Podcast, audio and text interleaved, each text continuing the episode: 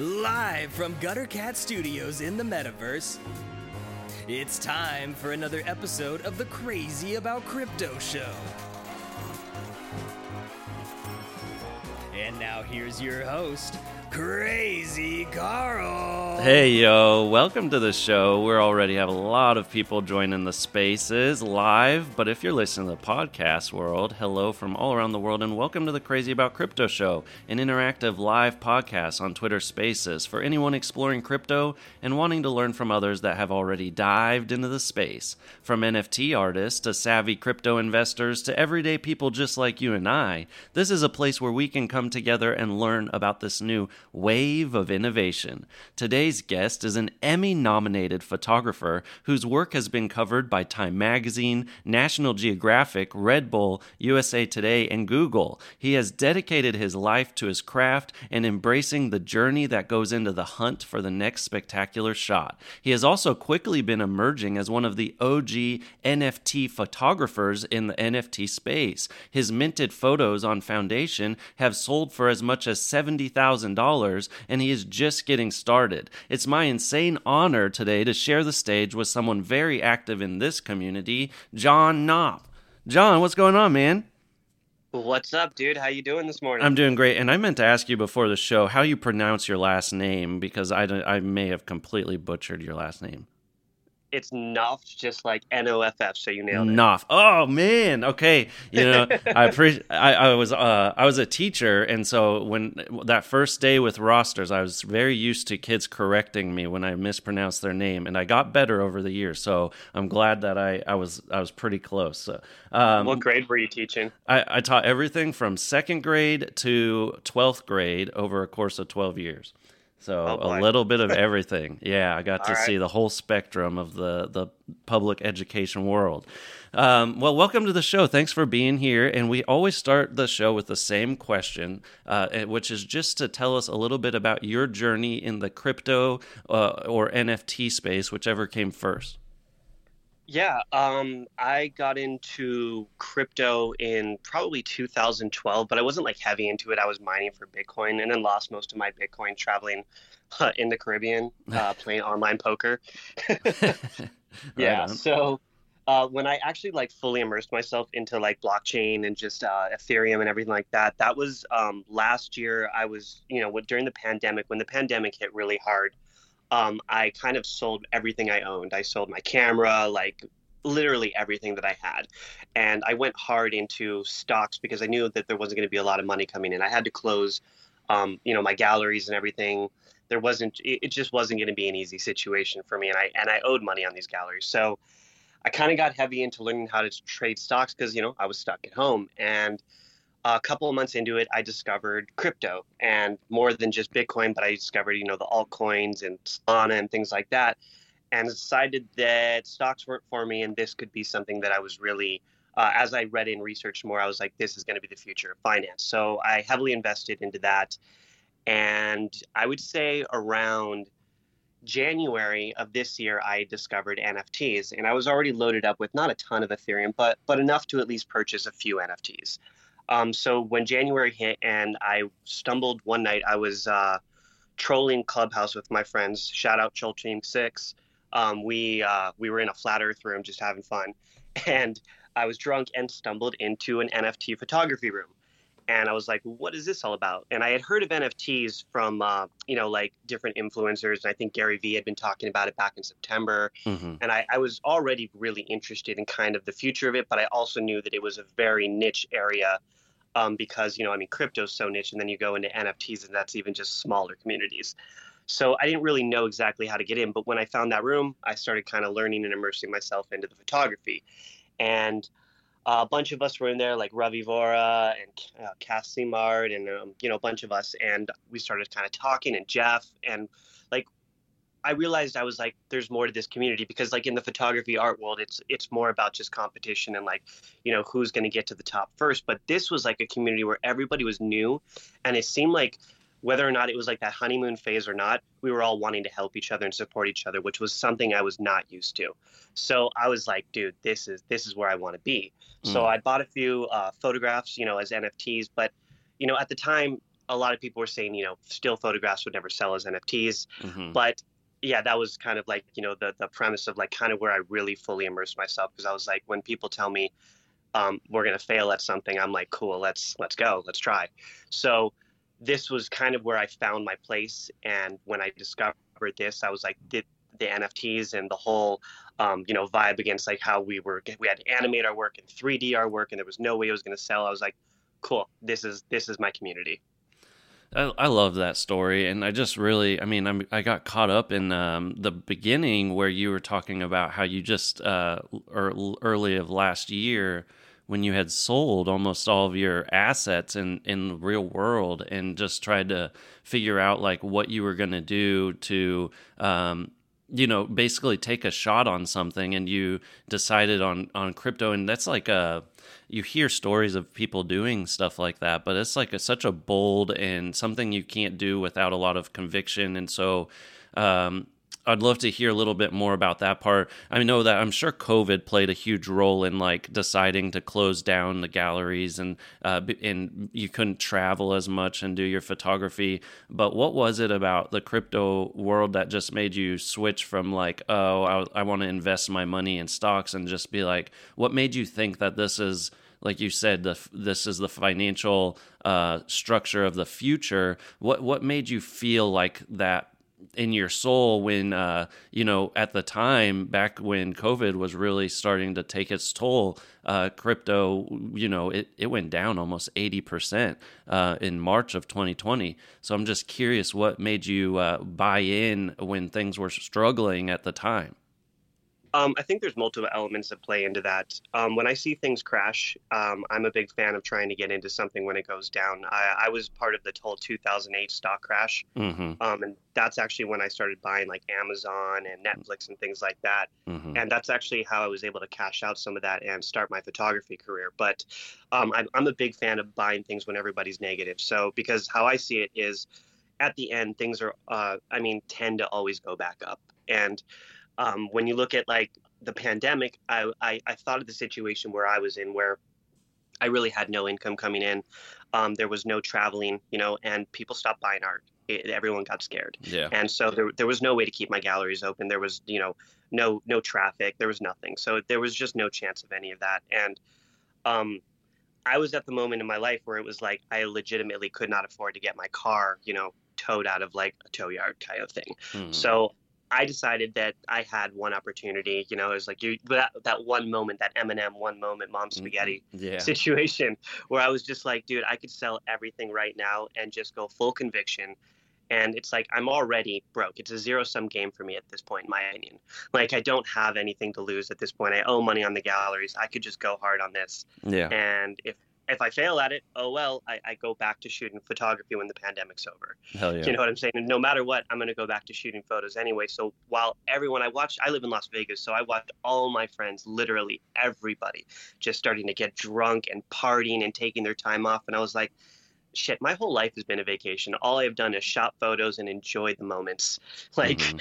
You know, I was like, this is a moment right now where I could like really buckle down and like focus fully hard on tr- teaching myself a new trade that worst case scenario, if everything goes to hell, I can learn to make money off this. Mhm. So that's when I just kind of fully immersed myself into stock trading. I mean, learning charts, learn, you know, joining these giant stock groups, like really fully. And that's about two months, three months into it. That's kind of like when I really found crypto, and I was like, stocks are fun, but there's something about crypto that really pulled me in.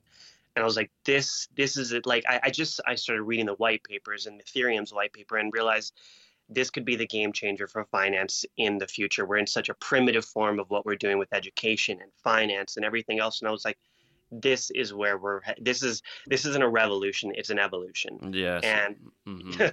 that's so true I, I was right. So I was like, I am full bullish on where we're going with this, and that's kind of when I had full conviction. I mean, you know, I was already in a lot of stocks that were crypto native, so this was kind of already like I'm a techie, so I was like, this is kind of where my head's at anyway. Yeah, no, I love that, and I got um, some chills when you were talking about going full conviction. It just reminds me a lot. I actually wrote a post yesterday about kind of my journey, and one of the big things that I found, and I I hope others can learn, is like if you really want to make it, like it does in in in the world, because of the way that gatekeeping has set up, it takes capital, and so many times we make excuses about why we can't do, like why we can't invest, or why we can't do this, or why we have trouble paying bills. And it's like at the end of the day, like always always find a way to be able to bet on yourself and find a way to be able to put money so that you can change your life because like you said that's the outlook I've always had on things is like if I if I spend $10,000 on investments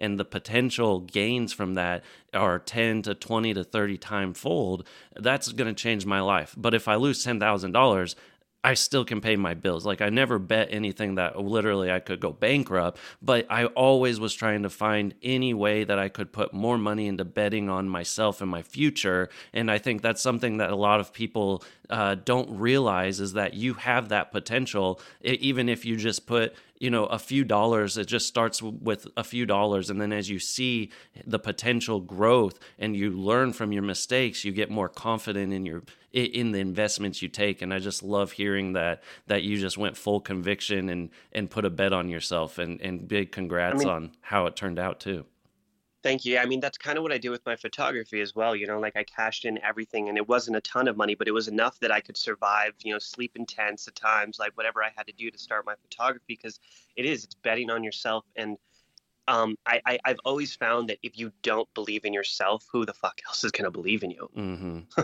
Yeah. it, you, you have to really kind of, um, you know, know that if you put everything you have into something most likely, even if you fail at it, you were successful because you were doing something not for the money, but because you actually love doing it. Mm-hmm. Yeah, it's always important to find the things that one, yeah, money is important, but to find something you have conviction about, like you said, like you made that transition to to crypto and you went hard and made a big transition because you felt that conviction, uh, and that that's important too, is because if you don't have conviction, then when things go south, it's easy to lose a lot of money. If you don't, like at one point, I was in crypto prior to the big crash of the pandemic, but I didn't sell anything. I just just held on to it and I was down 80%, you know, during that time. But if I didn't have conviction, I would have for sure probably sold and and lost a lot of money. So it's it's so important to really be passionate about whatever you get into and whatever however you're betting on yourself because if you're not con- if you don't have conviction, it's not going to work out anyways.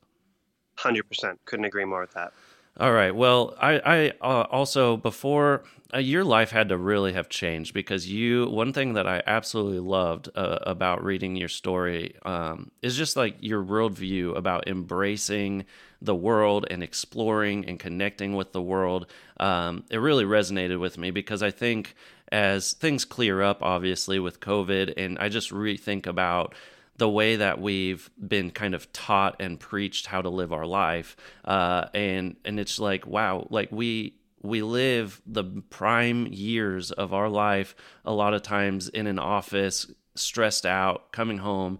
Just by the time we're retire our bodies can't really do the exploring that we could have done when we're young. And it's like i start to realize just how important it is to to be able to take a, a risk for you know being able to better you, your you know your self uh, journey. And i'd love for you to share a little bit about your journey about the risks and challenges you took and the rewards of betting yourself on yourself very early on when like you said you were sleeping in tents exploring the world and taking photos. Yeah you know there was quite a few risks when you switch over from a full-time career. Um, you know at the time i was you know a photographer at a uh, at a car lot, at a used car lot, and I was working. I was also it was weird because like I had this mix of like being the general manager slash internet manager slash photographer of all cars. So the most thing though I enjoyed was taking these photos of these cars. Like I would line them up, I would get the water, like the, the water out and like soak the ground and like get the reflections going. Like I would work on editing these things and like we had the best website in all of San Luis Obispo. Like I was killing it, dude. So I don't doubt at, it. Right. And at one point I just was like I don't know what it was. I, I, there was I think a few moments that hit me. You know, working at a car lot isn't really what I wanted to do with my life. Um, selling cars and like doing finance for cars. Like I had already had hundreds of different jobs, and I think I'd been fired from seventy five percent of them.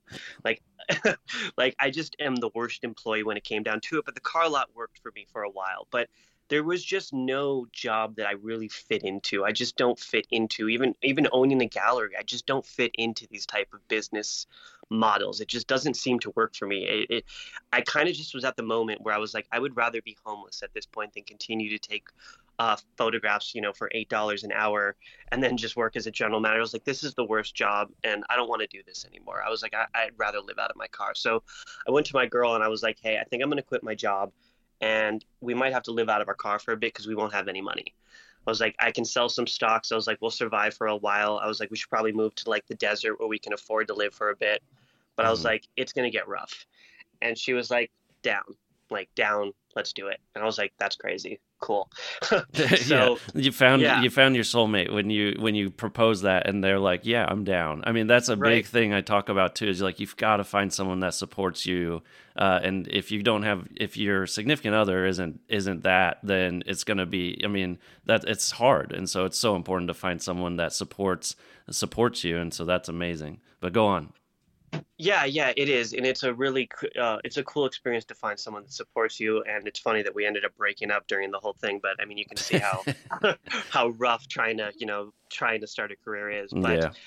um, you you know we we survived it. We you know we went through it, but uh, you know like maybe like a year into it, like my camera broke. We had to like get a Best Buy credit card to get like another camera. Like things got rough, and I think you know it's funny because like people always talk about like how hard it was in the beginning, and that was rough. But you know what's really is funny is when I made it, like, and I put that in quote unquote because it was like quasi made it. But when I opened my first gallery in Las Vegas, that's when shit got really hard. That's when um, you know, I'm a kid from Marana, Arizona, which is like just basically trailer park town. Like there's just nothing out there. And um, I didn't grow up with like an insane amount of money. Like, you know, I grew up very differently. My mom was in prison. Um, you know, my dad was a drug addict. It was a very different lifestyle than most people. So, how I grew up um, wasn't like normal used to this shit. So, I, mm-hmm. when I hit me and I got all you know this money and this entertainment lifestyle, and these celebrities were like cherishing my work, and I'm walking around Las Vegas, and everybody knows me, and I'm getting thrown into these shows. And you know, before this, I'm living in casino parking lots, basically. Like we really didn't have money, mm-hmm. and I, I, never really liked to talk about it because it was like super embarrassing at the time. But like we didn't have anything, and so this happens, and it like hit me, you know, and I, I I got into the lifestyle, you know, I got into drugs, I started partying, and uh, I got into pills and got addicted to you know this whole rough lifestyle and people don't really talk about how easily it is to get sucked out of your world that you created into a whole new world because you've never experienced this before mm-hmm. and so um, my life rapidly changed and I went down a spiral, you know, a super depression spiral. I really wasn't taking my landscapes as much. I was more floating around Vegas, taking uh, concert photography, which not that I didn't enjoy, but I was, you know, at the time just kind of just being used to nothing, you know, just being dwindled down to nothing. And it, it took me leaving Las Vegas and opening a gallery in Minnesota and really like breaking down to rock bottom to discover who I was and get back into my art and quit all the bullshit and quit the entertainment lifestyle and focus on who the core of me was because you can really easily get caught up in the stupid shit because it's just so easy. It's so it's so simple to look at that lifestyle and go, you watch those Instagram stories and you see that lifestyle and you look at the champagne and the fun and you go, I want to do that. Mm-hmm. I want to, right? Like I want to live that lifestyle. Like I want to see what that's like. Right. And and you find that it's just very empty. Mm-hmm. And and it's hard almost to climb out of it as well because it's almost like now you're in it right. and you don't know how to get out of it and so it really took um, me moving to like the midwest to like focus on who i was starting to get into like kundalini and yoga and uh, and really heavily like you know working out and jujitsu and these things centered me and I started finding balance and it wasn't until like it's funny because it wasn't until like my late 20s that I started finding myself and finding my convictions and didn't need my parents um, approval anymore or my friends' approval. I didn't need to ask anybody for anything anymore. Mm-hmm. I knew who I was.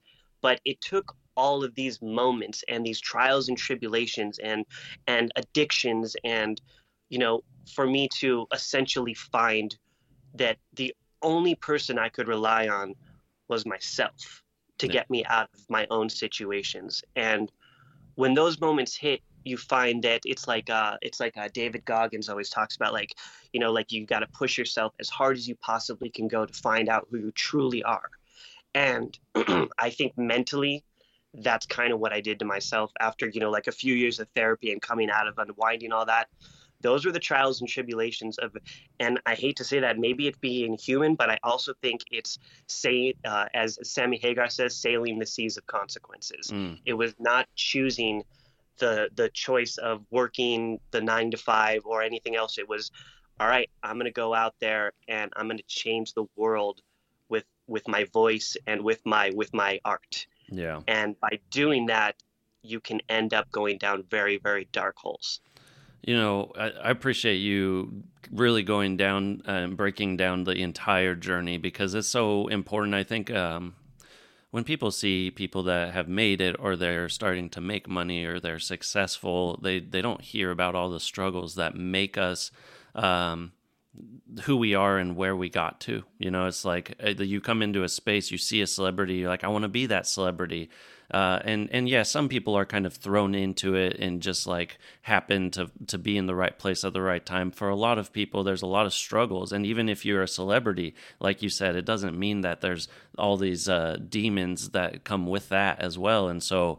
I just I just love that you ex- kind of talk through the whole journey because it's so important um, as as we're kind of growing the space to to remember to not get caught up in in necessarily the attention and the fame, but really to embrace, like you said at the beginning of the interview, the community and finding people you really connect with. Because, like, this whole borderless world where we can start to get to know people on deeper levels, especially now with like spaces and being able to connect, it's so important to find people that you really care about and that you that can help build you up. And uh, I, i'd say it all the time but i'd rather have you know 10 really close people in my life than a thousand people that just kind of pass by and know who i am and are like are, are really you know like superficial friends. And i think that's uh it's really powerful to talk about just like in the human journey of the power of making sure that you're always you kind of evaluating yourself and, and who you are and what you really want to be um, the the legacy that you want to leave behind?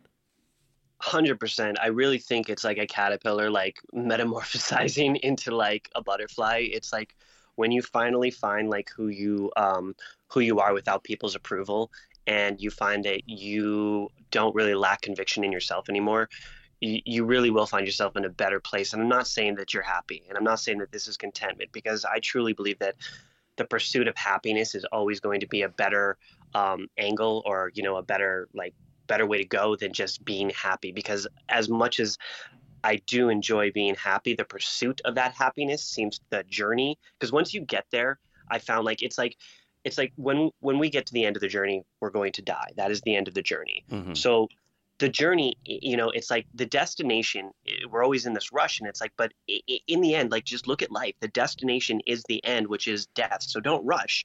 So it's like the end of pursuit of happiness is happiness. So don't rush it.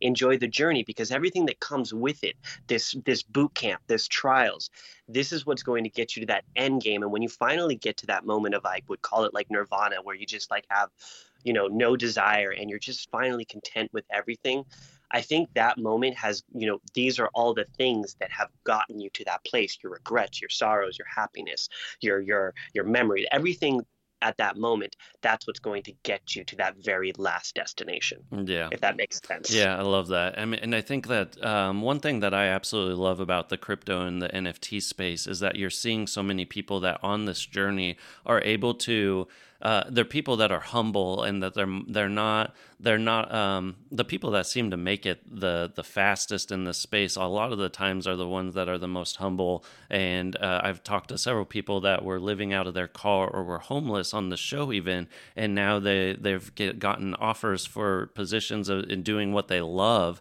uh, for a ton of money. And it's just it's I think it's another really cool aspect of the crypto and NFT community is that now you can almost you can live your personal life and you can have kind of this um, fame by fame I, I don't want to say like everyone looks up to you but just like finding out who you are and really pursuing what you love and people um, accepting and appreciating you for that. And i think what's really cool is like you said like trying to pursue that um, prior to crypto and nft space it was really it was really hard finding financial freedom and you had to really struggle to be able to make it. And now it's so cool because um, this new space allows for a lot easier financial freedom if you really grind and you want to personally grow and, and build yourself up and you can achieve your goals um, and not live with a lot of the constraints that gatekeepers have put in place the last hundred years where you feel like you have to work a nine to five and you can't like explore the world. But now it's it, it's so cool to see what's happened in the space and how like you said like this financial infrastructure that's changing that's going to change the world as it takes place uh, and and becomes more um, widely adopted and accepted, people are going to be able to live a, a, completely different life that allows them to find an, an easier path in their journey. And so I'd love for you to kind of talk about that aspect of crypto, um, being able to just already seeing the success you've had, how it opens opportunities to you to be able to live a life that you you really want to live instead of a kind of feeling pulled in in different directions because of because because of money or or fame or wealth, like how you can create your own destiny uh, in this space. Yeah, absolutely. And I apologize because this is going to be kind of a long-winded answer. no, no worries. I've loved every answer so far, so this is this really great learning. Thank you. Um, so when I got into the into the NFT space, I really wanted to sell my art and I wanted to make some money. And I was like, "Oh, this is a cash grab. I'm going to make some money." And um, a month, maybe a couple weeks into it, you know, I started hanging out in rooms and realizing that's not what I want to do here. I'm going to hold intention. I'm going to hold integrity, and um, I'm going to enter this space with trying to create community and highlight other artists and work with other people. You know, I, I was like, I saw a moment where I could make some money, right? But then I realized that that wasn't the end goal. There wasn't that wasn't the big picture. And So it took me some time to really focus on what my intention was, and when I when I realized my intention um, on entering the space, that's when I had to discover my value and where I was at with my art. And so you'll look at my stuff on Foundation. I have one collector, and that's Vince. Mm-hmm. He's the uh, one who has bought all of my work pretty much on Foundation. I have collectors on OpenSea when I released my first NFT, but that's that's the big one. That's I released a book um, on OpenSea, but this is like where I put my price points at higher than five ETH. And um, the reason I did that is I didn't look at the market because I wasn't interested in where the market was going with still photography because there was none selling anyway. So it's not that even that it was a zero sum game. I just didn't care. Mm-hmm. I was more interested in. I've worked extremely hard for the for the pictures that I put together. I've sacrificed um, a lot, and I've I've beaten my body to death for some of my photos, and there's just no way in hell I would ever let a one on one go for less than what I feel it's worth. And by that, I mean, I don't want to regret selling something and then saying, wow, I worked so hard for that. How did I just let that one on one go for $10 or 200? dollars mm hmm I only have maybe 250 photos, and maybe out of 150 of those I've mastered. I can't just give those away.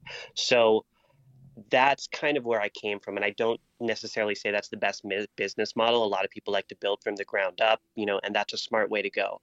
Um, I didn't enter the space going, I'm Emmy nominated, I'm famous, or I have a gallery. I entered the space going, I'm just like everybody else. In fact, I looked at everybody else's work and felt imposter syndrome. I looked at Kath Simard's, I looked at um, a lot of photographers' work and just said, there's just, I don't meet these expectations. I suck. I should sell my work for less. And Kath and I spent many, many hours on the phone at night trying to figure out where our value was and who we were and, you know, like what we were trying to put our work into the world for. And I always was like, your work is so much better than mine. Like, there's just no way I'm going to be able to sell. And, and, and it, it wasn't about that in the end. You know, I, I think imposter syndrome, we all have that even some of the best. And you know, the reason is is because especially in the blockchain, you're putting your work out in front of the world and people can literally see that you suck. Mm-hmm. There's no other way to put it. When your work isn't selling, you feel like you suck. Mm-hmm. and people can see that and that hurts and that stings and people can that you know when it was back in the day on instagram and facebook you could have sales out of your gallery and people be like oh i got this sale or i sold this and people like dope but when it's up there everyone can see it and it stings so it's a very very fragile state and it hurt for a while and i started to have to get used to that rejection again. And so um, i think when I was entering the space and trying to start my career, not my career with this, but just starting to create a community with this um, it was a whole different ballgame than when how the real world really works. There was no, it's not really a competition. It's literally, I, I, like, I get a lot of DMs and like I talk to a lot of collectors and I can never seem to pitch my own work. It's always pitching somebody else's work. I'm just, I'm built the way of trying to help other people. So I came into this, um, with building community and then i got into nft flipping i started flipping pfp projects um, mm-hmm. i started working with other um, with other artists, and we started realizing that there was a lot of money in being able to do. So, like, I got in the Bored Apes one night um, because I had taken microdosed on some mushrooms, and and then maybe took some more and more. Ended up in a heroic dose at some point, and um, I got I look I was trying to tune out because I had gotten ripped off off some NFT that I had bought. That was uh, a girl who had sold me some stuff, and she ended up not you know it ended up not being her work. So it was a really rough moment for me, and like it was uh, Jen Stein and I both like went through this. And shout out to Jen. Um, I wanted to take a moment and just take a break. I had been going hard for a year and I just needed time. I had to tune out, and I had not tuned out for a while. So I literally put my phone away. I opened my phone, and four hours later, which I shouldn't have, but I wanted to just check it, and I see that everyone's going nuts over these apes. Mm-hmm. So I was like, okay, well, cool. What are these? And I texted my buddy Jeff, and I was like, Jeff, how do I buy one? He's like, you need to buy it now. He's like, these are going to be the next CryptoPunks. It's going to change your life, bro. I was like, okay. So I bought three, bought three, bought three. Ended up with like 10 mm-hmm. And you know, long story short, I just sold one last week for $130,000. Yeah. Which in my and that's the most profit I've taken off of an NFT. And in my world, that changed my life immensely because I was able now to buy my house. Mm-hmm. And um, the money that I've now made in my portfolio of NFTs is I, I, don't know what the word is for it, but my my wife and I sit there and just like we're just in awe of how much our lives have changed and how much focusing my time and not giving up and just literally putting everything I have into this. And I've done that with everything, but this one really paid off because, and not in the sense like, had I got nothing, by the way, no money for this, it wouldn't have mattered. This would have paid off regardless right. because we built this crazy community. And this community means more to me than my entire NFT portfolio or any of the money I could have made because I literally love the people that I've met in this community. Like you can you can ask my wife, like I'm just so distracted. Like I walk into walls half the time because I'm just literally I, it's no joke. Like, my my wife's I mean, in here and, and, crazy Carla and I'm sure she can uh, relate to me being, you know, it's like I, feel sometimes as it is like I need to put my phone somewhere completely else so I can yep. because like you have to make sure you have that balance. But it is hard because this community that we're growing is so powerful and important. Um, just like to the future of of you know freedom honestly and so it's important to continue to build and educate but at the same time like those the the the balance is important because the the people that we care about the most uh, shouldn't have to suffer because of it either. Hundred percent and i feel so bad for my family. I'm so glad they haven't left me but like it is true. Like we literally i, I focus so much on this community and trying because i do believe this is the future of my daughter's life. This is the future mm-hmm. of humanity and i really believe what we're doing right now will be the catalyst of change for an entire generation for the world. So i am like as bullish as i can get no sleep like let's go as much as i can on this so yeah um I, I, I um, am essentially an NFT collector at this point. You know, I am an artist at heart. I'm a photographer, but I sell to one collector at the moment. I am fully immersed in literally trying to create wealth for my for my child and my future generations with PFPs. And so far, it's it's been amazing. I mean, you know, like I, I'm able to buy my dream camera now. I'm able to travel. I'm able to now finally go to Iceland and just like not have to worry about living out of a tent while I'm in Iceland. Like I could actually probably pay for a nice hotel. Not that that not that I will, mm-hmm. because I really do believe comfort is the killer of creativity. So I will probably still go as hard as I used to. But the the idea that if I got a flat tire now in Iceland, I could repair it with because I had the money, and that I don't need to sell my work to Mm-hmm. survive is an incredible feeling. Yeah. Yeah, it's it's it's humbling, right? Especially when we've especially like a lot of people in this community are grinding like for years. I mean, I've been investing for for 10 to 12 years and I always knew because I always am learning and I want to make better investment decisions and try to just continue to grow. I I always have had the goal that uh f- like financial freedom would come and and um and to see you know working another year as in in teaching when um, like I'm passionate about it, but I feel like there's a lot of flaws in the education system, and I, I feel like I could uh, be more powerful if I was able to work on helping educate in, in a more powerful way for the world. It's like I, but I kept that job just because I always I didn't want to ever not be able to pay the bills, and I always wanted to keep betting on myself. So I would always uh, keep working so I could have money to keep betting on myself, but but it's so humbling when you do that because then once this opportunity comes and it's like when um, Mike Beeple was on the show and he was talking about you know the sixty nine million dollars that's nice that's great but like he's not living a different lifestyle you know? It just gives him i that security and that's what I feel like. It's like it gives us the security that we don't have to stress anymore about the day to day because we've we're starting to build a better tomorrow. And so now we can almost make a decision about that journey and and where it takes us. And so it's just um I do, I do think it's so humbling for us, uh, especially when you've had nothing and you you struggle and you work your ass off uh, and working multiple jobs so that you can invest any any amount of money that you can to finally be able to have this opportunity where it's like like I can't believe like I spent a hundred thousand dollars on a Hackatao Podmork, and my wife looks at me and is like, she she said as soon as I post that, she's like. Uh, I, th- I could punch you right now because it seems like just an insane amount of money. Like I can't believe I even like can say that I spent that much money on a piece of art, but at the same time, I know like that piece of art, what it's worth. Like my daughter, when I die, could probably sell sell it for millions upon millions of dollars, and it's just crazy like that. We're able to make these decisions and these for our future and not have to stress as much anymore about the day to day, and it's just um, it allows you to it allows you to kind of almost um, embody your full potential even more. Yeah, and it's funny that you bring up the education system. Have you have you heard of uh, what we were doing with PhotoVault? No, but I'd love for you to tell me a little bit about it. Okay, so PhotoVault um, is what we did is we got four different photographers together. I uh, got Ravi Vora, Ben Strauss, and Kath Simard, and we put um, three of our photos, so three from mine and three from the other artist, so a total of 12, into a vault. We then fractionalized that vault and sold it off in pieces so you could buy it on fractional art. Mm-hmm.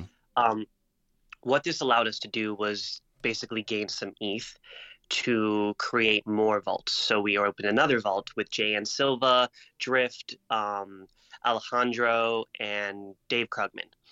And we fractionalized those pieces. But what's cool is this is creating community. Mm-hmm. We're able now to highlight other artists. We're able to create rooms that people are following. We're able now to hopefully in the future be able to afford um, to you know send photographers on trips. And really, what this can do is inspire other photographers to create their own fractions with their own pieces, and um, it enables um, us to as photographers get exposure to collectors without being paid in exposure. Because if someone likes my work but has never seen Kath's now they see both of our work. Mm. and now they can go to Kath and go hey I want to buy one of your pieces. So this is a way to get exposure without actually having to just suffer for it. And what that brings me to is kind of like how I think the future of education is going. Um, you know we're in such a primitive state. If you look at a classroom 100 years ago it's the same as it is today the desks are set up, the teacher stands up in front, it's taught the same. Nothing is really much different other than, you know, we have technology. So if you think about it like that, what can we do to help the education system? Well, we could pay the teachers more to start. because a teacher surviving off of twenty to thirty thousand dollars a year is absolutely absurd. Even forty thousand dollars a year does not and, and I know like a lot of people say, well, you should be teaching not for the money, but for the for the passion. Well, sure, but you also as a teacher we're losing a lot of good ones because they just literally cannot afford to live and i'm seeing it in in the nursing industry. I'm seeing it in education, but you know we're trying to solve all these problems from homelessness to racism to to everything that's you know caused climate change well the root of the problem is our education our kids and if we taught our kids right in the next 50 years we would not really have any of these issues if we were able to pay the right teachers like yourself mm-hmm. and so i look at the future of education and i look at it right now and i think how can we better it? Well, we need to pay the teachers more. So my goal, and this is why, you know, when I got into Photo Fund, that was the beginning of what I was kind of starting. My ultimate goal is to create a DAO, some type of cent- uh, decentralized, like quadratic fund, where it's going to continue to maintain wealth, create wealth, and then be able to pay teachers $100,000 per year minimum, so that they actually get paid around the world what they deserve. This, in my opinion, will solve equality, racism, literally everything, hunger, um, everything will be solved by fixing our education and fixing the kids because it all starts with the kids. We're all focused on we're already done. We're we're already screwed mm-hmm, as adults. Yeah. Like we're we're already we've caused enough shit and problems. Now we need to do something right for the kids that are taking over this planet because in my opinion these kids are brilliant. I'm watching my daughter grow up in this Roblox metaverse world. I'm watching things that she idolized, the role models that she has. She's no you know they're not growing up in this hip hop generation that we grew up in like, you know, they're not idolizing the Escalades and stuff like that. They're literally looking at NFTs and digital goods and going, this is the future of where I want to go. So I see it as where we're headed the most important thing we need to do right now is focus on educating our kids in the crypto world, in the finance world, in the metaverse world, and because robots, let's be real, we are their predecessors. They are going to take over. They're going to take our jobs. They're going to take, you know, they're going to be self-driving everything. There will be no longer uh, the the startup job where when you graduate high school, you start at McDonald's and then move up. You know, like where you flip burgers. It's that won't be a job because it will not be available there will be a robot that has that job. You might be a coder for that robot, but we're teaching the kids all the wrong stuff because mm-hmm. these kids aren't going to grow up in a world that we grew up in. And so, in my opinion, the curriculum that we have is completely useless in the sense that we need to start teaching these kids the most important thing, which is what are you going to do? when when you get older and there's no jobs available are you going to code? Can we teach these kids what do they love? What are their passions? And if teachers were paid what they're worth and the schools got the monies that they need then we could do you know 10 person classrooms 5 person classrooms and the teachers could really dive in and not have to dive in on one kid out of 35 students. And i i know what these teachers go through because i've, I've talked to them and the parents that they have to deal with. And me as a parent having to deal with other parents, I can't imagine what you guys must go through. Because mm-hmm. I alone, as a parent, have to deal with these idiots. I can't imagine what you guys must go through having to explain to these parents that, you know, what they fundamentally don't understand. And so I want to vastly expand the money going to our teachers because they are the most important thing on the entire planet. And that's where I'm coming from in the crypto opportunities that we're creating here. I love that, and I mean, I know there's a lot there. I think the um, just basically the entire foundation of the education system is it's uh, it's been built for the last you know two centuries, um, and in a really in a in a broken way in terms of you know when it comes to equality and um, even even lately when you look at you know the content that's being taught and how uh, a lot of times there's agendas behind you know cr- the the types of lessons that kids are supposed to learn in terms of um, in terms of like creating nationalism and stuff like that. And so it's like um, I think one thing with this new like borderless world is that the the education system it's much easier to see the flaws that that there there are uh, in the system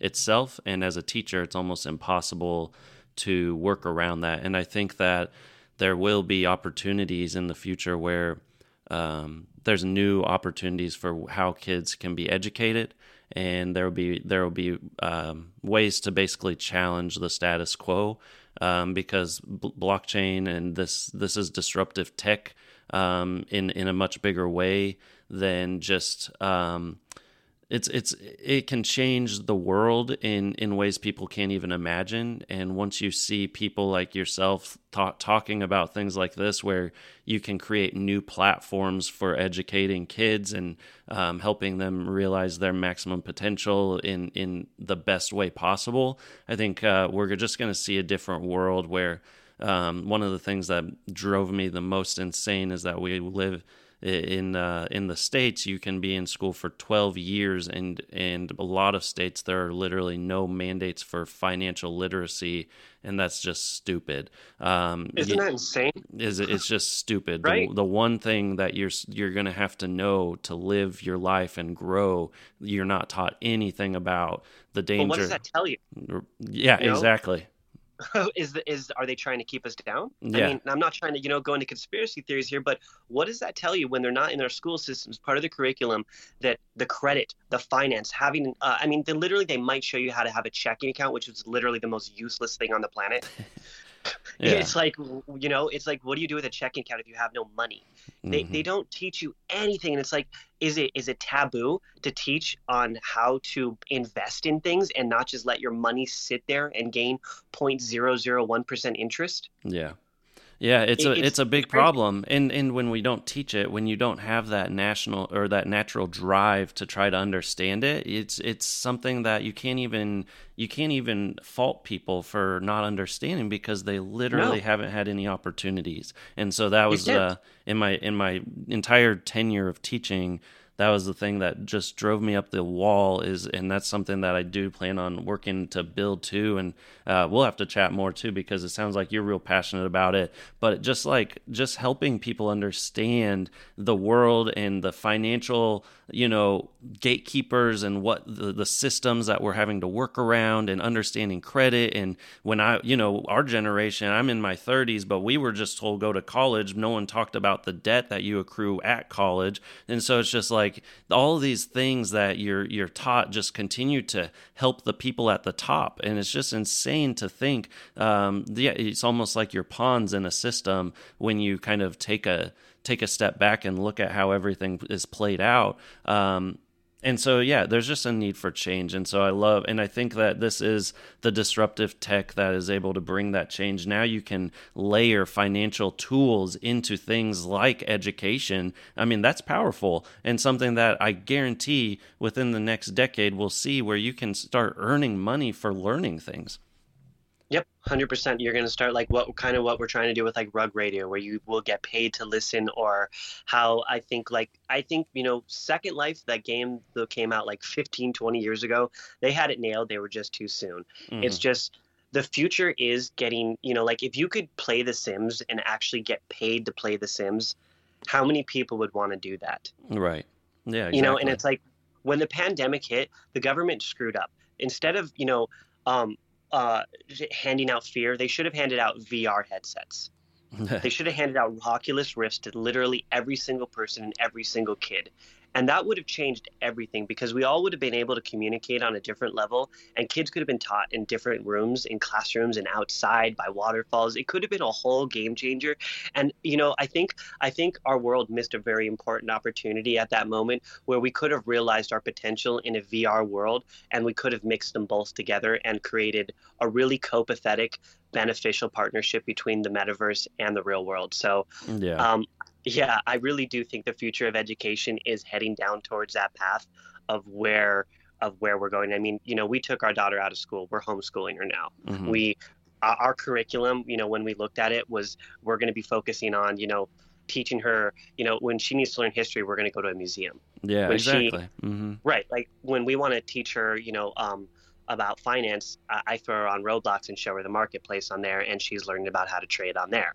It's like there are opportunities that we're all missing and i know that a lot of us don't have that availability and that's what i'm trying to give yeah. and i'm hoping that further down the line my dream and ultimate goal and i think we should talk about it because yeah there's there's there's benefits in the future of partnerships and ways to create this that i think um, a decentralized you know just full on um, quadratic fund that will pay teachers what they're worth is not the answer but at least a step mm-hmm. yeah Yeah, and this is uh, this is fascinating. You know, I love the the direction different talks go on this show because it's like everyone everyone brings different passion to the community, and it's just so fun to be able to shoot the shit and talk about things that are so important. And you, if you listen to this show often, you know, like all all the types of discussions. There's just so many different elements of crypto and blockchain. That's why the, the show is just crazy about crypto because because it's it's all it all ties back together, right? Uh, at the end of the day, crypto and blockchain technology is just like a game changer. It's like it's like Amazon at utilizing Web 2.0, except now like we're able Web 3.0 isn't about a corporation. It's about the people and what we can do because of innovation um, to benefit ourselves and our families and our communities and not have to rely on someone uh, that's at the top telling us what to do and how how we earn value because we can create value and know that we have it in ourselves. Hundred percent, couldn't agree more. So I love it. Uh, okay, so we're gonna do in just a second. We're gonna take some questions. If you have a question for John based on the, the talk so far, hit that request button. I'd love to start bringing some people up. Um, but let's go into. Let me see. So one thing I did want to ask you about because there are a lot of people in this show that are photographers um, that listen to the show, and I'd love for you, for someone that's just starting to get into crypto and NFTs, I'd love for you to just chat a little bit about um, maybe some advice you can give someone new to the space about building um, the way that that they can go about it, about uh, how to get attention in the right way. Um, just talk a little. Maybe you can give some advice to people new to the space that have uh, that that have a passion for photography. Yeah, I would absolutely. So I would say if you're getting into this space now, just so you know, you you still are early, and I know that's like you know our what we keep saying, but it is true. If you know, I think there was a stat that was like six billion dollars or something spent on OpenSea, and one percent of the world like knows what an NFT is. So you're still early. Um, when I got into the NFTs, um, you know, on Rarity.tools, I think there was two collections. It was apes and punks. Now there are over 150. It's crazy how much this space has grown and how much it's going to grow when big brands start coming in and the kids start growing up. So I would say if you come in, just be patient. Um, you know, still photography, it, there was no market for it when I came in. It took months for us to create a market that you see now by holding hundreds of rooms for 12 hours a day on photography and explaining to people that this wasn't a scam and that we really were trying to evolve the way the photographers get uh, royalties and generational wealth and whatnot. So I would say immerse yourself in the community is the most important thing you can do. Um, sit in these Twitter spaces, um, you know, try to get on stages, start your own spaces. Um, I mean, Farokh and I, like, we, we started with no no followers. Like Farokh, I think started a room with like five people. I think I started my first room and there was maybe three people nobody really cared to listen to us. Mm-hmm. And as the conversations grew and as um, we just discussed more and more important topics, more and more people started showing up to the conversations. And you see the NFT world as it is today. So you have to just look at it and just be patient because there was a lot of us who are early. I mean, I see Cynthia in the crowd. She was like one of the earliest people I met. She was in one of those uh, I think it was an NFT for like Stoner's Room, mm. and and we found our tribe there. We were like the lost outcasts in like you know like the like the long haired kids um, in uh, in high school. Like we just kind of like we were the kids that listened to Pantera, and so we were kind of like in our own tribe for a minute. But it's like we grew out there. We started meeting more people, and we grew apart and it was wild just to watch everybody grow up in the space because it really is. It was like literally starting school like being your first day of like high school all over again and it was wild to watch. I mean the rooms were literally consistent of we love you man. We love you all day long. So it's fun to watch this transfer into twitter spaces. Mm-hmm. so it's like yeah, I know that a lot of people are watching it and they're getting FOMO and they're going, God, you know, like I missed out on all the good stuff like the apes. You didn't miss out on anything. I mean, we're just getting started. So I would say put your work out in the world, mint your stuff with integrity, hold your value. If you want to make a cash grab, make a cash grab, do whatever you want. But I don't think there are rules in this space other than hold integrity in your art. Don't sell your stuff duplicates, you know, on different platforms. Don't be a douchebag, basically. Mm-hmm. Be a good mm-hmm. person. That's really all it comes down to. I love that. I mean, it's like good intentions will lead to uh, the best people being able to achieve the most in the space. I mean, people are able to uh, judge you based off of your history because of uh, the blockchain, and so you can actually find who uh, really does operates in in the best way just by kind of watching them. And so I love that advice, and I think you're right. Like you just have to get involved, and you got to be part of community and find your tribe. Like you said, I think that's very powerful. And what I always tell people when they're starting is like, don't always look up. Look, a lot of times there's people that maybe know less than you. Like look down and help bring other people up because then 100%. those those people are going to help you grow. Um, I think a lot of the biggest mistake people always looking up at the people on top trying to grab their attention when in reality if you just work with the people around you that want to interact with you uh, you're going to grow with them and then people in in a month or two are going to be looking up at you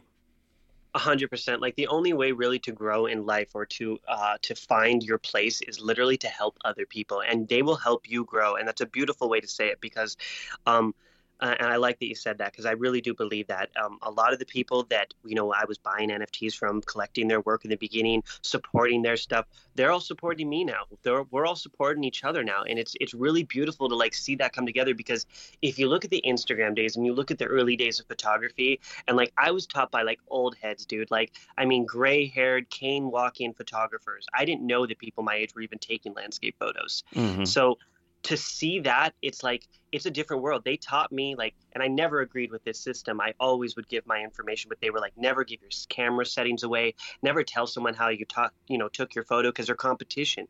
And they're going to come in and they're going to steal your job. Never teach someone how to open a gallery. I had interns at my gallery that i would teach how to open galleries. I would take them out on photo tours because i don't believe in that. How i believe is is if you have competition it's only going to make you grow stronger. That's what free enterprise is all about is looking at the competition giving the people what they want. And if somebody comes out with something better, you better step up your game and you better come out. So that's why it's like when you take a picture, and this is what I always tell young photographers when you get into it, because I was told this don't ever do anything half assed and mediocre.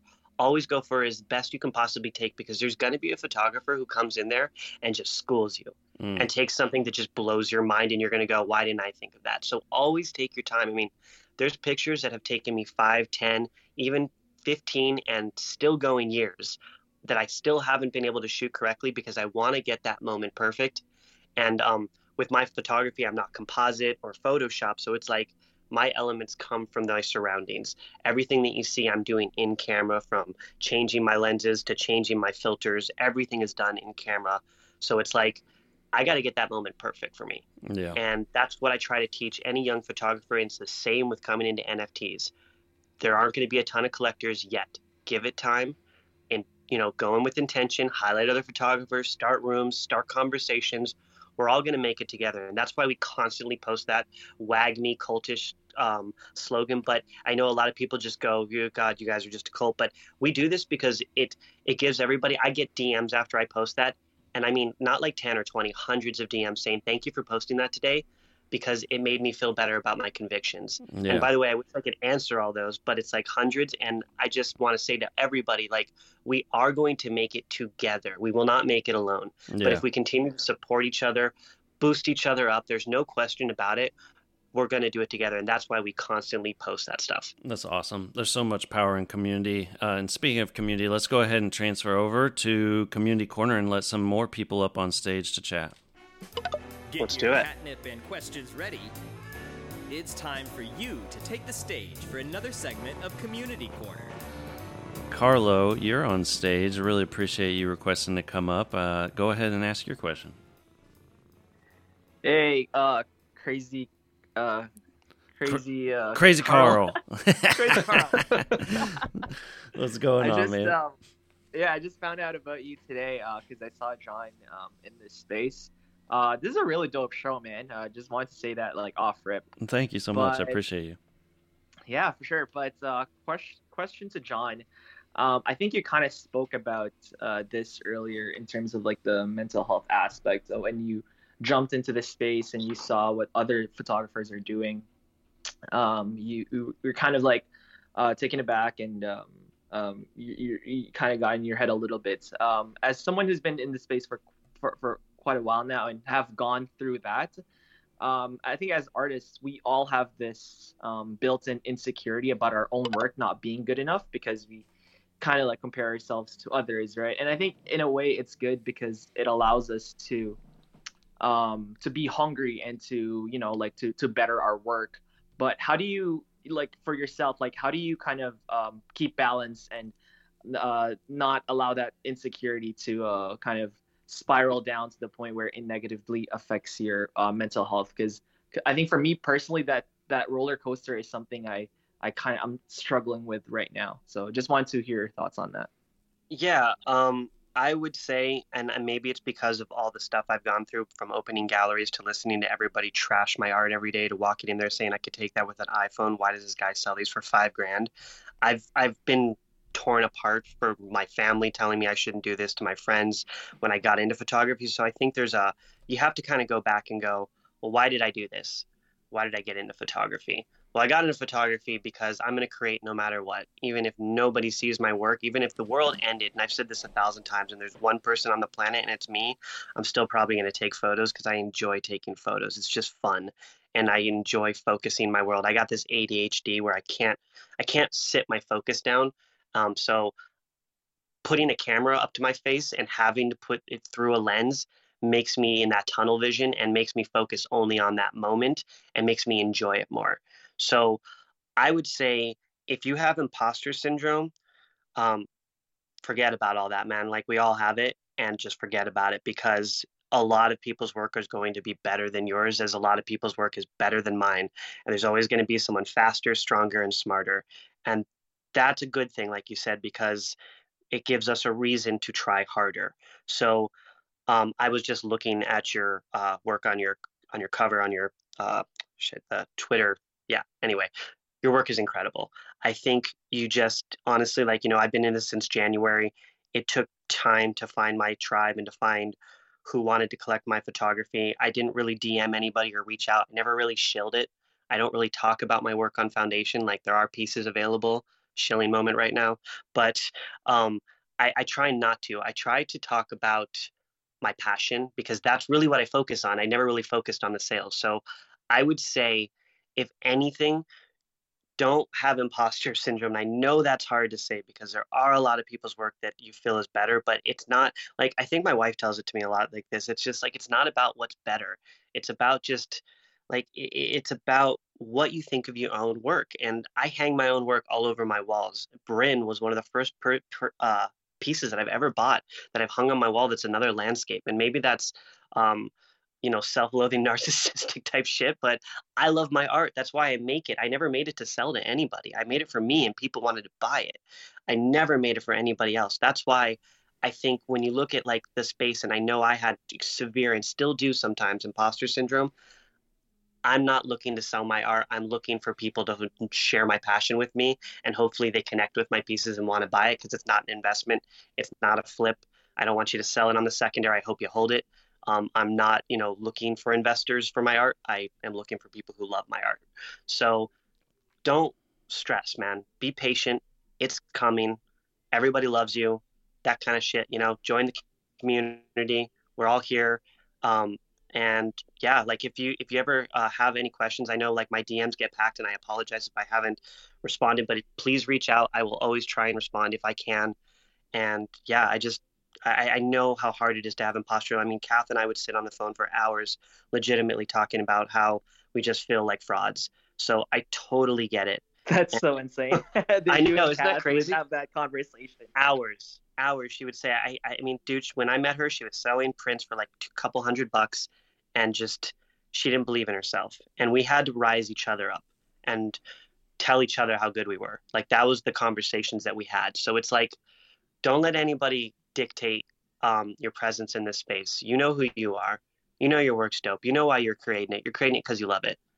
You'll get there you know? Really really appreciate that john. Really like that's that that uh bit about you and kath is just it's so crazy for me to like even comprehend that. But um, yeah, I really appreciate it, and um, I'm a hodler for of a photo uh, V1, so really really stoked to uh, to see where you guys are taking the the Thank photo you. community uh, moving forward. Um, but yeah, I'll I'll step down now. Um, so to, to let others speak. Um, but yeah, crazy crypto, Carl. Thanks again for hosting this. Of Um, course, thank you, it. thanks, Thank Carlo, Carlo. for coming up. All right, we got Mr. Crayola on stage. Go ahead, Mr. Crayola. Thanks for coming on stage. Hey everyone, uh, thanks so much for letting me come up and uh, talk to you guys. Uh, so my name, my real name is uh, Tyler. Um, I'm actually a pediatric pharmacist in North Carolina, and it, you know, NFTs and crypto seem like a whole other world, which it is. But honestly, since last year, this has been the most amazing journey. Um, so the first thing I'll say is thank you for everything that each of you have said, and how reinvigorating it is to to have that conviction um, that it, it's it's hard to to do on your own. And I get so burnt out and, and broken down and realize that I can't I can't do this without that community, that support, and you know my family and friends are like, why are you on your phone 100 like 100 hours a day? Like why are you why are you doing this? And it's and it's moments like this that are that are that are like reset buttons, man, because when you hear other people as passionate like as I am telling me all the things I already know and already believe are to happen in my life, and then and then jumping in on groups like this and, and hearing from people that have done it themselves just makes it all more reason to, to do what we're doing. Um, so thank you guys uh, for that. And I guess the and the other thing too is like spaces and crypto inherently are some of the most humbling groups and people. Um, it's it's been so overwhelming to to meet other people who are as, as humble, and it doesn't really matter how successful we are monetarily with our investments, with you know art, with NFTs it's just a fun ride to, to be on this journey and be in the same boat together. Um, but um, just one question. Uh, so how how do I continue to, to believe all these things that you guys are saying? How do I continue to um, I guess like use my platform in the real world to, to bring others in? because to them I'm a crazy person. They don't want anything to do with it. And I have like one or two friends out of my whole friend group who trust me or, and are on this ride with me. But everybody else thinks I'm stupid. I'm like, y'all, we're at the beginning of a paradigm shift. Like, get get in the freaking rocket because we're we're taking off, and I don't want to leave them behind because I know in ten years they're, they're going to regret not listening. So, what what's your advice for that? I, I would say that if um, you're trying to get people in that uh, don't want to get in necessarily, you're not going to get them in. I've tried to get all of my friends in, and some of them are extremely wealthy, and some of them yeah. are broken. Nobody listens to me. Not not one person has listened to me so far. And oh I think yesterday, some of them are finally trying to get in. So it's hard to get people in that don't want to get in and don't understand this world. Um, everyone thought I was crazy when I was buying apes for two hundred dollars, and everyone thought I was crazy when I was buying cats for a thousand dollars, and everyone thought I was even crazier when I was buying art blocks for hundreds of thousands. So I can tell you right now, there's no way to convince anybody that JPEGs are going to make you money other than they see your success and then they want to dive in, and that's, that's going to bring more people in. Yeah, that's that's exactly right. It wasn't until uh, crypto had started making massive moves up, and like people knew that that you know I had been talking about it for years. Until all of a sudden, people wanted to listen and ask more questions. Like, wow, I mean, you could have if you got in, you know uh, a year or two ago, you would have had much more massive upward potential. But but it's so true, and there's always new markets that are going to keep forming, and so people that constantly want to learn. It's funny though because you know there's some people that got into crypto because of uh, because they saw me make crypto, but now I've got a massive amount of my portfolio into NFTs, and they don't know anything about NFTs, and crypto's kind of sideways now. So while we're still kind of building and growing, like they're like people that aren't paying attention, they just kind of uh, the, until they're ready to learn in their journey, they're not gonna they're not gonna be able to truly um, grow. And I think that's very important. Like anytime you're trying to live off of someone else's successes, you you're not gonna make it. You have to find your own success.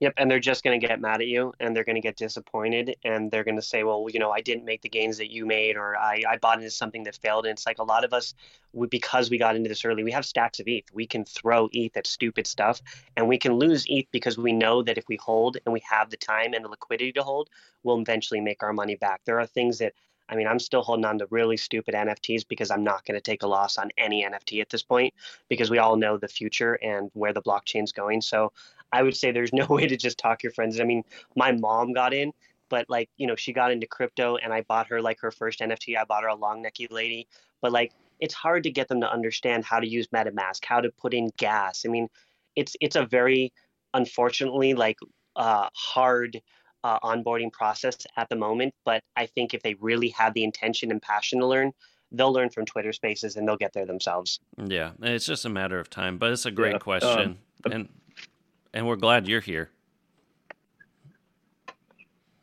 Hundred percent. Uh, means the world. Um, you know, I'm I'm actually, I'm actually on kind of like my self-inflicted lunch break because I couldn't miss this, and it, it's it's been already uh, one of the most amazing times um, in in Twitter Spaces. And ironically, I want to start Twitter Spaces. I want to do that, and nobody has given me an answer for how to do it because I can't figure it out. Like, Oh, there's no way for question. me to start. I think you have to have a twi- a 600 Twitter space. followers, and then you can start hosting spaces. I think that's what Twitter currently has. Well, see, I have I I have fi- I have over five thousand, so I have no idea oh, why. that's or, weird. or what.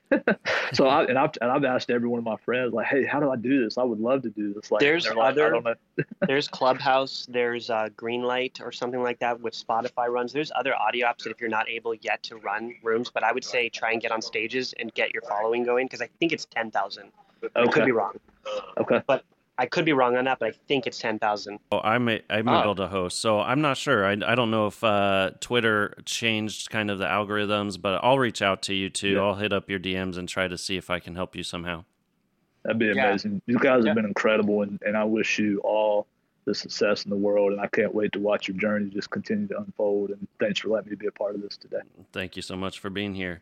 All right, John, I have Thanks for hanging. one more question, um, and this is from my wife, Crazy Carla. She DM'd me. I told her to come up here, but sh- she's uh, she's a little shy, and so I'm going to ask her question for her. But Okay. she, uh, we've, her and I have talked a lot about the education system, and I know she was really fascinated when you were talking about your decision to homeschool, and she just wanted to l- know a little bit more about your your reasoning for that, and also kind of the journey of um, when it comes to making a decision like homeschooling, um, kind of the the pros and the cons of that you've you've fou- found already. Um, and then I'm curious because I believe I- I'm curious what you think like homeschooling in a few years looks like compared to right now as well. Um, so the reason, you know, the main reason we homeschooled, and I know this is going to be kind of subjective and controversial, but if kids can't get vaccinated and we can, I'm sending my kid into a war zone, in my opinion. Mm. And I'm seeing a lot of kids get sick, and it's really not fair. And if I were her age, I would want to have the choice and opportunity to um, be able to make my own decision. And so um, we asked her and we discussed it between us and realized that ultimately we wanted to protect her. And honestly, they were switching out teachers every week, which was kind of scary. And ultimately, when we looked at the homeschooling, like after we we realized like how beneficial it was to do our own curriculum, and I, I was able to tell uh, my wife that she could quit her job, um, and I could you know basically just do this full time. Um, it really kind of was able to enable us to um, realize that we could teach her a whole new facet, like a whole new uh, a way of um, education. We could take her to museums. We could, you know, like I was saying, we could. There's a lot of things in Las Vegas that we can expose her to. The aquarium. It just, I, I think that we can give her. Um, and I know, like, we're not perfect, obviously, and I think that's the benefit of t- sending a kid to school and publicly exposing them to everything because you're not perfect and um, giving them, you know, every uh, asset, like everything in life is beneficial. But in this situation, with a pandemic happening and us not being able to get her, you know, keep her safe, I think the best course of action was is to um, enable her to learn from us. And we're obviously, you know, we're not the best teachers, but um, I think that um, we can we can ultimately give her that one-on-one attention. We can choose our curriculum that we believe in that will benefit her because like i said i really believe the state's uh, mandated curriculum is just a joke Yeah, I can't it- can't argue with that. right it's just it's a complete joke and it's just not benefiting our kids and like i said i really do believe that robots will take 95% of jobs and the things that will be left will be coding art humanity uh, comedy acting you know uh, music. These are the things that are going to be left over. So i want her to develop her passion and talent and give her um, like the ubi you know the income to be able to not necessarily have to grow up in this um, this man, you know, male run world where if a female, I've watched too many females and everyone that I've dated get jobs and just be pounded to the ground with, you know, unequal wages, being told they can't do shit. Um, it's just, I I really think it's, it's, you know, and to go into that, like it's just it's not equal and it's not fair. And so I know that the world isn't fair, and I know that my child will be stronger if she lives into a world that's not fair. But in my opinion, I want to be able to give her the security and the ability that if she grows up, she won't be alone and she'll know that at least she has something to protect her, and that's money. And I know mm-hmm. that's not really the best answer, but in my opinion, it in inevitably she'll be able to chase her passion. Yeah. And that's my ultimate goal for her is to not necessarily work for the money, to just do whatever she loves for the love of it. So if she wants to be a teacher and I haven't been able to get this teacher down, she's making 30 grand a year. Well, she has 300 NFTs that she can rely on that she can sell at any point. Mm-hmm. Yeah, to make That's it more about your pa- as a kid being able to try to figure out what they really care and love and are passionate about, as opposed to uh, being told that they need to learn this and this and this, like letting them explore their own creativity um, and not having to fear uh, that they won't be successful.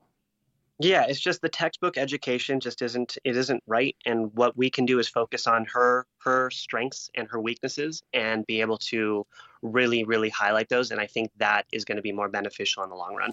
And and at the end of the day when you're just when you talk about like homeschooling, I think homeschooling will look a lot different too as like blockchain and more, uh, you know, this continues to get developed. But for right now, do you are you able to have flexibility in your in terms of the curriculum and kind of decide what you teach, or do you still you still have to kind of meet certain mandates of the state, um, and then you just spend all the rest of your time doing the things that you want?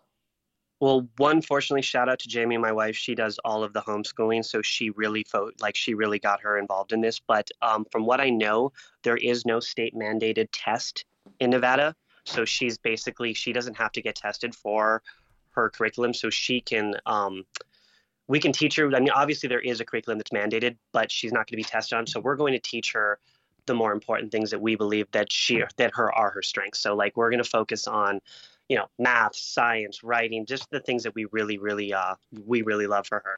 Mm-hmm. And you know, my wife probably could talk in it, but she probably will never come up on the stage.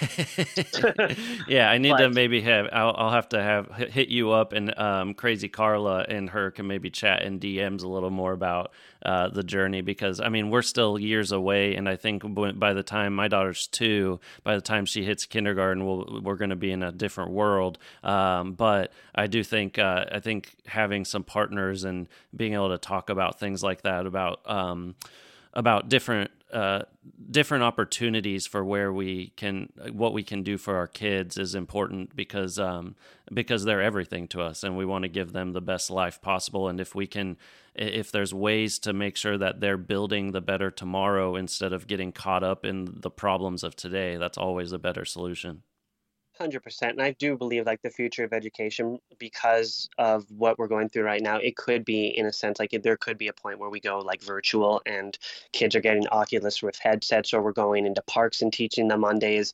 Uh, I think the education system, as well as the financial system, is just so primitive and just hasn't changed. And I know there's a lot going on in the world, and it's hard to be able to allocate money for different things, and that's why, again, I really am focused on trying to build the education system. And yeah, I think that we really need to make some really important changes. I mean, I think teaching kids in a park and doing all these things that could really help um, expand kids' minds. This is going to be um, how our, our future. I mean, if you guys think about it, like at some point, we're going to be 70 and these kids are literally going to be taking care of us. Yeah. Do we want, uh, you know, like do we want him to take good care of us or do we want to you know like where do we want to go with this planet and how do we want to leave it for our children so that's yeah. why i think education is just so vital so we definitely should talk offline more about it. Yeah i'll definitely hit you up man. I, I appreciate you so much for being here and being on the show today. Um, if you don't already follow john make sure to hit that follow right now. Make sure you're constantly keeping up to date with his journey. He's always on spaces connecting too so you can find him um, in all all kinds of different spaces. But thank you so much for coming on the show, John. Dude, thank you so much for having me, reaching out to me. I love what you're doing. Thank you for being a part of the community and being one of the crazy people like us. Yeah. We love to see it. So, yeah, no, course. really. I mean, I know it's hard to uh, host these spaces. I've done it a few times and it's not easy. So, I really do. I mean, time is the most valuable. As you know, we've got our families. So, honestly, from bottom of my heart, thank you so much for doing this show and taking your time to uh, host people and do this for the community. Of course, uh, and uh, if, if even if a handful of people can learn from it, it's worth it and change their life. It's just so important to keep letting people. It's easy to read text, but it's another thing to be able to hear the voices and be able to hear the journey. So so it is really important, and I'm glad that we're able to bring people on and, and just hear about everyone's journeys, how different they are, but how interconnected they are in the same way of just believing in in what's the future and and we're all coming together to to make that happen sooner than than later. So. Um, if you if you missed any part of the show, make sure you also check out uh, the podcast because we had a lot of people jumping in here towards the end. This whole show was packed with all kinds of amazing insight and just being able to talk about the journey up, uh, the struggles, and um, being able to talk about the future of where we're heading. So, so if you did not um, already, uh, uh, please follow the Crazy About Crypto show, and I'll make sure to post that here shortly so that if you missed any part of the show, you can listen. Um, but until then, uh, it's been so much fun. This has been a blast. Let's go. Let's go. All conversations with Crazy Carl are for educational purposes only. You should never take financial advice from a cat or anybody really, especially financial advisors. Take control of your own financial future and do your own research always. That's all for now. Until next time, we'll see you in the metaverse.